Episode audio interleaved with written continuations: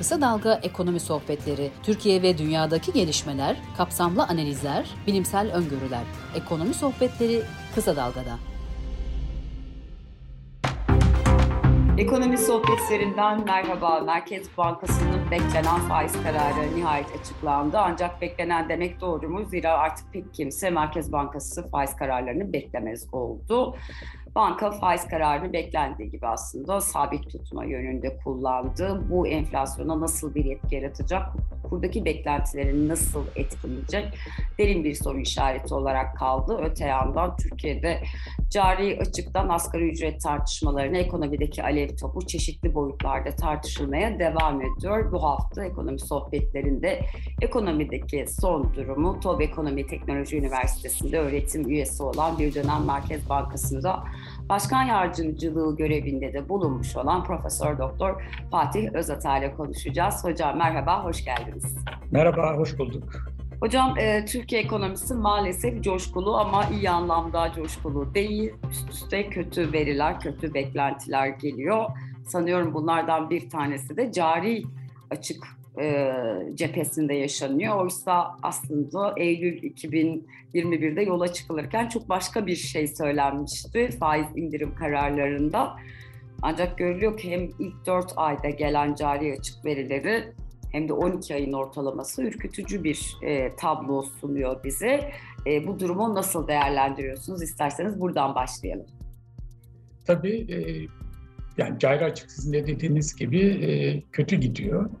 İlk dört aydaki açık e, rakamlar, e, cari açık rakamı yılın e, son 12 ayına bakarsanız yani geçen seneden itibaren alırsanız neredeyse onun beşte dördü kadar 21 milyar dolar, 12 evet. aylık 25 milyar dolar. Biraz uzun uzun taraftan söyledim ama yani çok yüksek dolayısıyla ilk, 4 aydaki.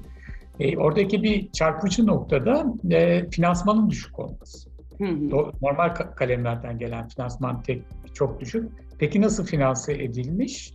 E, net hata noksanla finanse edilmiş. Net hata noksan her zaman olur. Ama çok yüksek bu sefer. Bu, bu tartışmaya girmek istemiyorum. Bilmediğimiz bir şey. Adı üstünde evet. net hata, noksan istatistik hata falan. E, ama finansmanda da bir sorun var. E, bu çok açık çünkü zaten Türkiye'nin CDS riski 800'ün üzerine çıkmış durumda. E, riski bu kadar yüksek olan bir ülkenin de finansmanda zorlanması e, çok normal. E, bunu konuşuruz daha sonra. Ama bu cari açık değindiğiniz gibi Eylül'den bize söylenen, Eylül'den sonra yapılan faiz indirimlerine gerekçe gösterilen cari işlemler dengesini düzeltme amacıyla uyuşmuyor. Hı hı. Çok da haksızlık etmemek gerekiyor. Yani enerji e, maliyetleri çok yükseldi. Doğalgaz, e, ham petrol. E, bu da tabii cari işlemler üzerine yük bindiriyor ama ne olursa olsun sonuçta e, önemli bir cari işlemler açığı var. Yani cari işlemler açığını kapatacağız diye yola çıkıp e, faizi düşürüp kuru e, ve enflasyonu göğe sıçratıp e, cari işlemlerde başarılı olamadık. Hı-hı. Dönüp bakınca yani kabaca söylenecek bu. Farklı gerekçeler bulunabilir. Dolayısıyla... Peki hocam bu kuru nasıl etkiler? Mesela bu durum bize dövize dair ne söylüyor? Yani şunu söylüyor. Şimdi faizi düşük yerde tutuyoruz. Ee, hem e, yerleşikler açısından tasarrufları nereye götürecekler? Ne alternatif kalıyor? İşte harcamak, gayrimenkul yapmak. Çünkü mevduat faizleri çok düşük. Ya da döviz tutmak ya da kur korumalı mevduata falan gitmek. E, dolayısıyla tasarruf sahibi açısından da döviz, kur korumalı mevduata döviz endeksli, hazinenin borcu oluyor. E, döviz bir şey, e, alternatif. Dövize talep her zaman var. İkincisi, e, ihracatçıların gelirlerinin bir kısmını el koyuyoruz yeni kararla. Ama ihracatçıların ithal girdileri var. Normalde onlar piyasaya girip o şeyi getirdikleri dövizle girmeden döviz piyasasına ithalatı yapacaklardı. Şimdi ellerinde o yok. Onlar piyasaya girince döviz talebi artıyor. Yoksa Merkez Bankası aldık, ihracatçılardan aldığı dövizi tekrar onlara satıyor. Öyle bir gariplik var. Ee, bir de ekonomi e, yavaşlıyor ama e, hala mesela ilk çeyrekte e, yine bir büyüme var. E, önemli miktarda büyüme var yavaşlamış olmasına rağmen. Niye yavaşlamış olduğunu da söyleyeceğim. e, nasıl baktığınıza bağlı. O da ithalat talebini arttırıyor. Bunlar cari işlemler tarafından gelen bir şey. Yani dolayısıyla e, döviz talebi artıyor. Ama bu bir sadece bir tanesi. E, bir de ikinci durum, ikinci olgu var. O da şu, e, Türkiye'nin önümüzdeki 12 yıl ay boyunca çevirmesi gereken dış borç miktarı e, 180 milyarın doların üzerinde. E, bu da bir e, baskı yapıyor. Hı hı. Ama şunu da belirtmek gerekiyor. Yani 180 milyar dolar çok ürkütücü gelmesin. Ben Türkiye bu rakamları finanse etti daha önce. Çünkü zaten bunun büyük bir kısmı e, ithalat, ihracat kredileri, ticari ilişkilerden çıkan e, krediler. Onların çevrilmesinde bir sorun yok. Ama bir 30-40 milyar dolarlık kısımda sorun olursa mesela o borcu olan banka ya da e, yurt dışında borcu olan şirket e, vadesi geldiğinde işte bin dolar veya ne bileyim ben 100 milyon dolar ödemek yerine e, belirsizlik çok arttığı için ve dışarıdan borçlanma maliyeti risk primleriyle çok arttığı için 100 yerine 90 borçlanırsa 100'ü ödemek için 10 milyon dolar içeriden bulması gerekiyor. O da döviz talebini arttırıyor. Anladım. Bunlar kura baskı, bunlar hepsi birden kura baskı yapıyor. Evet hocam bir, bir de, de şu var, e, bir de e, Amerikan Merkez Bankası faiz arttırması peşinde. Avrupa Merkez Bankası arttıracak. Böyle dönemlerde e, yurt dışı mali yatırımcıların risk alma iştahları azalıyor. Türkiye'de gelmek istemiyorlar. Brezilya'da gelmek gitmek istemiyorlar. Hı hı. İşte bu baskılar. Hı. Anladım. Hocam risk priminden bahsettiniz. Dediğiniz gibi 800'ün üzerinde risk primi. Ee, siz hani çalışmalarınızda, yazılarınızda bunun ciddi bir ekonomik yavaşlamaya işaret edebileceğine dair uyarılarda bulunuyorsunuz. Öte yandan e, Ekonomi Bakanı, Maliye ve Hazine Bakanı daha önce şey demişti yani ekonomik büyüme için e, biz enflasyona müdahale et, etmedik aslında bilerek etmedik demişti. Ama siz diyorsunuz ki burada da bir sorun var. Risk primi kontrolden çıkma eğilimi içerisinde mi? Niye yani bunun bir ekonomik yavaşlama getireceğini e, düşünüyorsunuz? E, ya bu büyümeyle e, enflasyon ilişkisi hakkında konuşanlar, e, bakanın konuşması öyle. E, ama onu uzmanlarının söylüyor olması lazım. Yani kendisi siyasetçi illa bu konuda uzman olması gerekmiyor. E, Türkiye'de bir şeyi atlıyorlar. Ya burada bayağı tanınmış iktisatçılar falan da var. Yani mesela enflasyonla mücadele edilmesi gerekir dediğiniz zaman hocam ya büyüme ne olacak? Hı hı. Şimdi bu klasik işte ikinci sınıf ders kitaplarında anlatılan bir şey. Evet var böyle bir şey. Yani enflasyonla mücadele etmek için büyümeden biraz e, feragat etmeniz gerekir falan anlatılır. Ama daha sonraki bölümlere ya da dördüncü sınıf kitaplarına ya da daha ileri düzeyde kitaplara gidip e, özellikle farklı ülke gruplarına baktığınız zaman mesela yükselen piyasa ekonomileri, Latin Amerika'ya, Türkiye'ye falan bu ülkelere baktığınız zaman ve bu ülkelerin deneyimlerini incelediğinizde yüksek risk dönemlerinde o riski düşürebileceğiniz bir ekonomik program tasarlıyorsanız, yani o riski doğuran nedenleri ortadan kaldırıcı, can alıcı noktalara temas eden bir ekonomik program tasarlayabiliyorsanız, risk düşünce planlama ufku genişliyor, ileriyi görebiliyorsunuz. Yani şimdi insanlar bir ay ilerisini göremiyor, iki hafta evet. sonrasını göremiyor. Döviz ne olacak, fiyatlar ne olacak diye.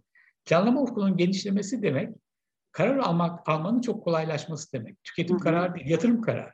Tabii. Yatırımlar için sevimli bir ortam demek. Ve risk biriminin düşüyor olması demek reel faizlerin düşüyor olması demek. Risk biriminin düşüyor olması demek e, ülkenize ilişkin risk algılamasının düşmesi yabancı sadece yerli yatırımcılar açısından değil, e, fiziki yatırımcılar açısından değil, mali yatırımcılar açısından da önemli.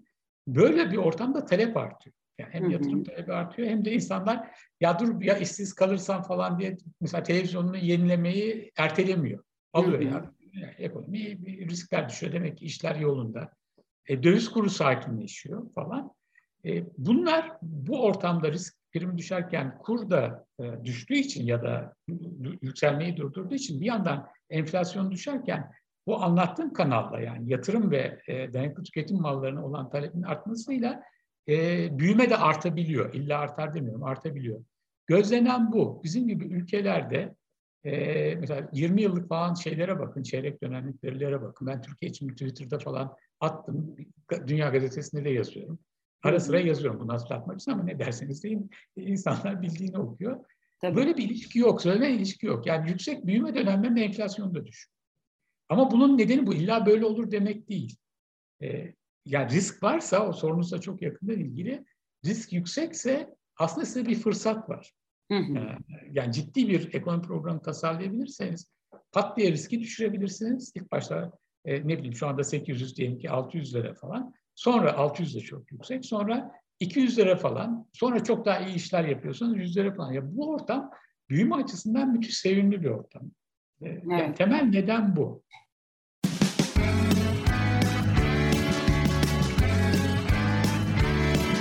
Kulağınız bizde olsun. Kısa Dalga Podcast. Peki hocam Türkiye için yani ideal bir ekonomi açısından söylüyorum. Türkiye gibi gelişmekte olan bir ülke ya da yükselen piyasalar olarak görülen ülkelerden biri için e, ideal risk birimi nedir ortalama? Yani sıfır. ya bu işin şakası. Tabii el gönülden geçen hani sıfır olsun hocam. Ama yüze de razıyız. Hatta yani 800 olunca insan yani, 500'e bile razı oluyor gibi geliyor hani. Yani şimdi gelişmiş ülke sayılan, bazı sınıflamalarda hala yükselen piyasa ekonomisi görülen Kore'ye falan bakarsanız 30-40 civarı. Ha? Ya da işte Malezya'ya falan bakarsanız ya da vaktiyle risk birimi çok yüksek olan Meksika'ya falan bakarsanız, şimdi rakamları hatırlamıyorum ama muhtemelen 100 falan civarında. Türkiye'nin de bir ara, bir ara yani 10 yıl önce falan, şimdi tam rakamı, hı hı. tarihini hatırlamıyorum, 150 lira falan düşmüştü. Tamam. Şimdi 800 çok yüksek bir şey.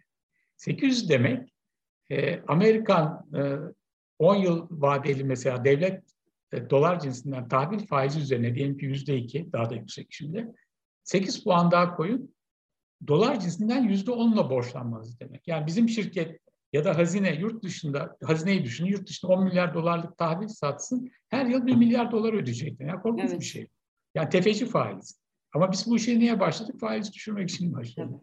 Şimdi böyle bir ortamda e, mesela ekonomi niye yavaşlar? E, büyüme niye yavaşlar? Evet. E, böyle bir ortamda yurt dışından borcunu e, vadesi gelen borcu kadar borçlanmaz ki şirket ya da banka. Yani niye yüzde on faizle borçlansın? Bir iki yıl bekler, belki işler düzgün gider. E, borçlanma faizim yüzde beşe, yüzde dörde düşer diye düşünebilir. Ama daha az borçlanıyorsa ne demek?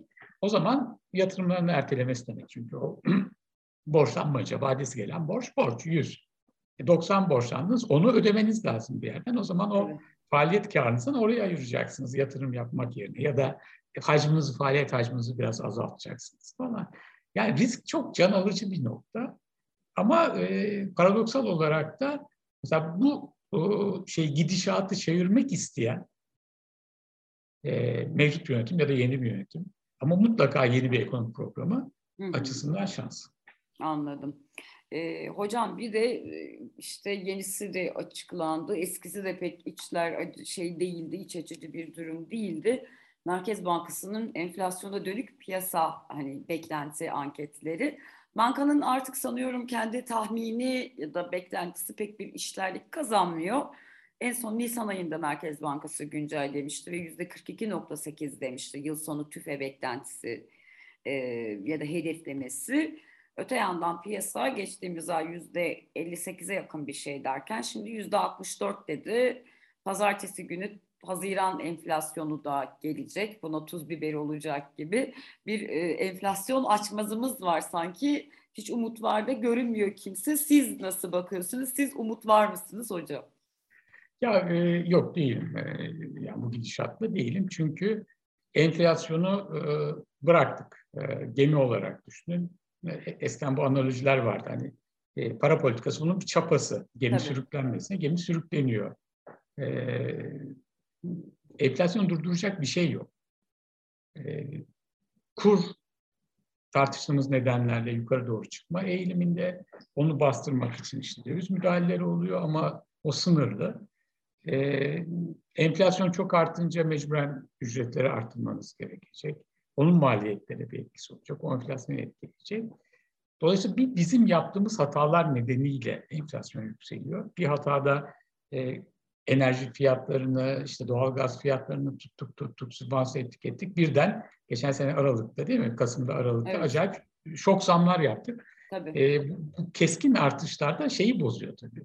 E, fiyatlama davranışlarını bozuyor, enflasyon bekleyişlerini bozuyor.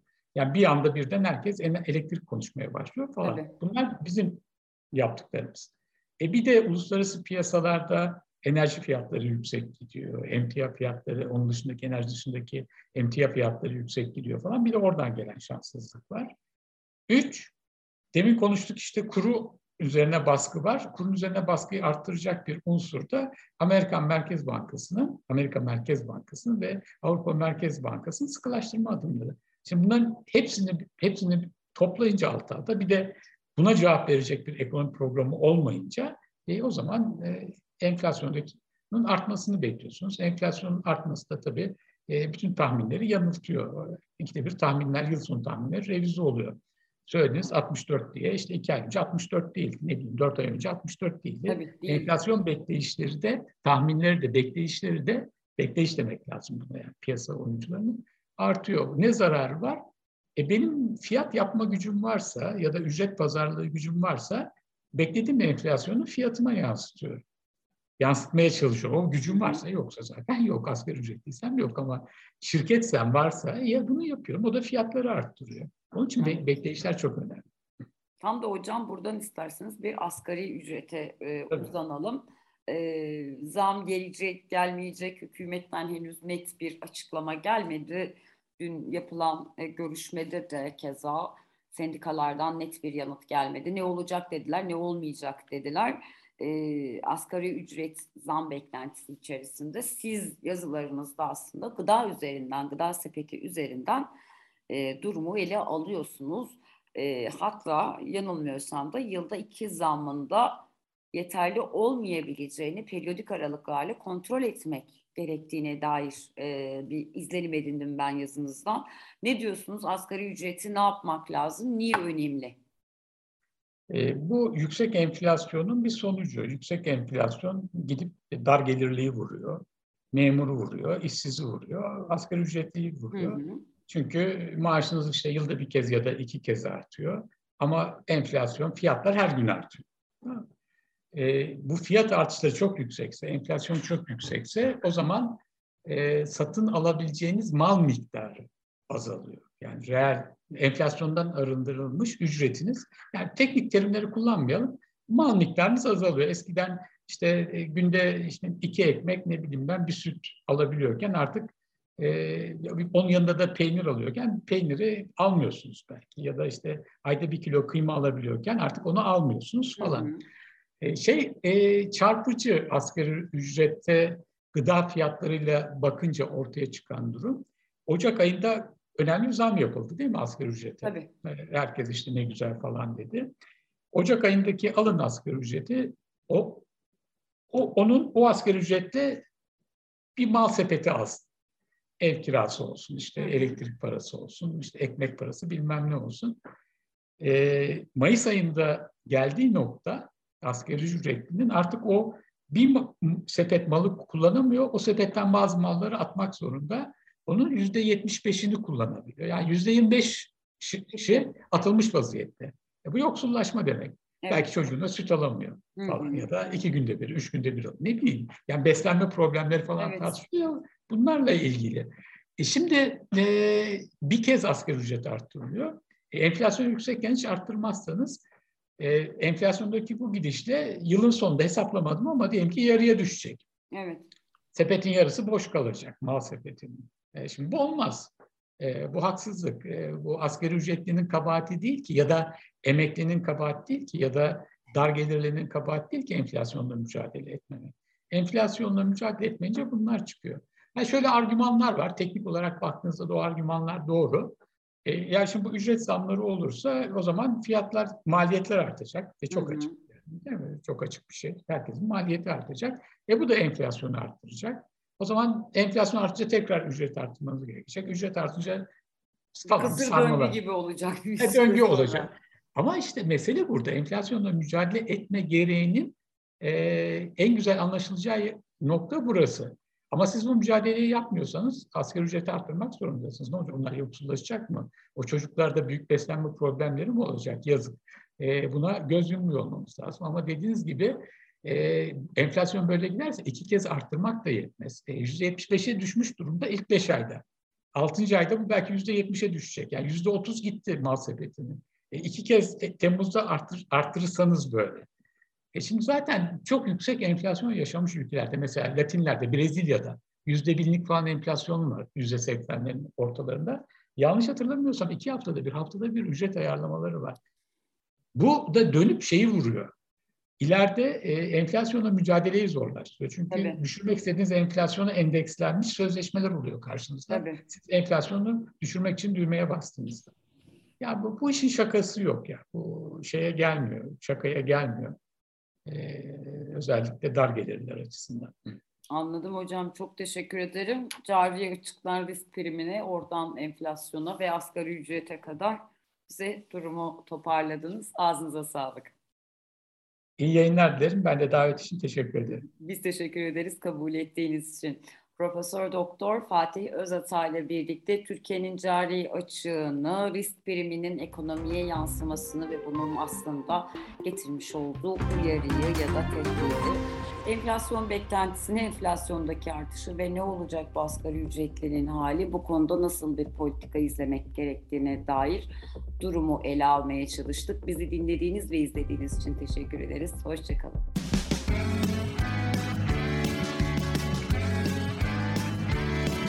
Kulağınız bizde olsun. Kısa Dalga Podcast.